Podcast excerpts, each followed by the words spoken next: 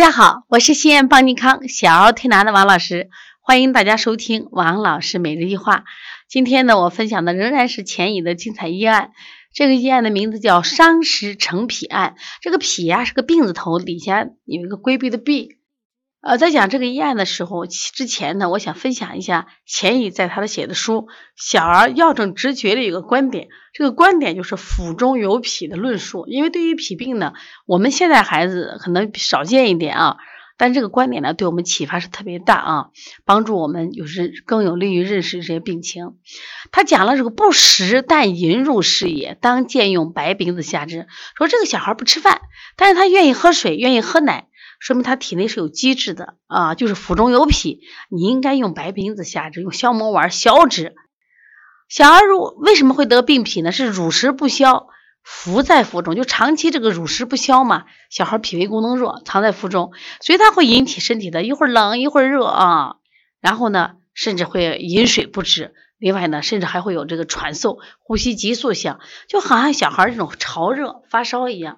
那么，如果我们辨证不准确或者没有及时治疗，这将来这种孩子呢就会发展成肝症。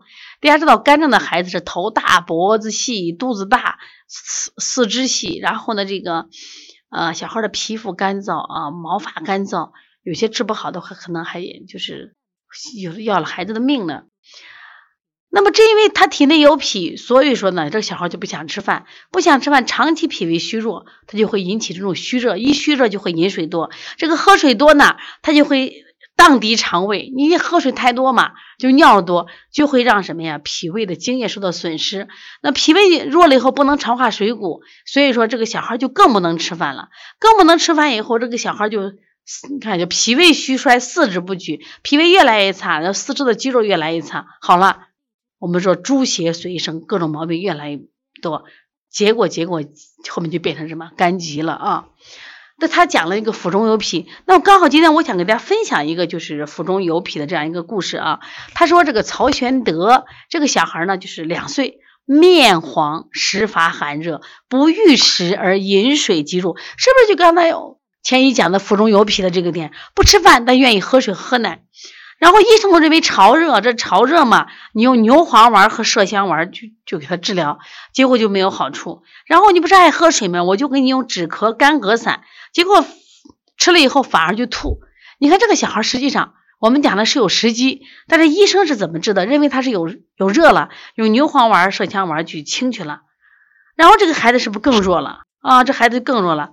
然后他们家赶紧把钱乙请来。钱乙说：“哎呀，这个孩子是有时机嘛，应该先用白饼子，先用白饼子干什么呀？给他消积磨石。磨石完以后，因为这种孩子太小了，而且前面因为用了牛黄丸和麝香丸都更虚了，一定要用补脾，就是我们说的比所谓的补脾剂和益黄散、益黄散来来做。那么。”这个小孩他之所以刚才讲了，为什么能特别能喝水，特别能喝水，是因为体内有那个胃阴虚这个造成的了啊。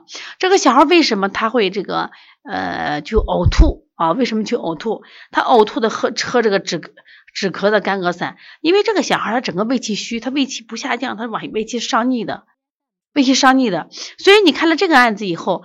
就是前一用的是白冰子和玉黄散，但是以前的医生用的牛黄丸和麝香丸，他用的药完全都不一样嘛。所以说是不是诊断特别重要？推荐一个好课，呃，小儿推拿十大误诊误治课，希望你能去学习。如果要学习的话，可以加我们的微信啊，微信加微信幺八零九二五四八八二九幺八零九二五四八八二九。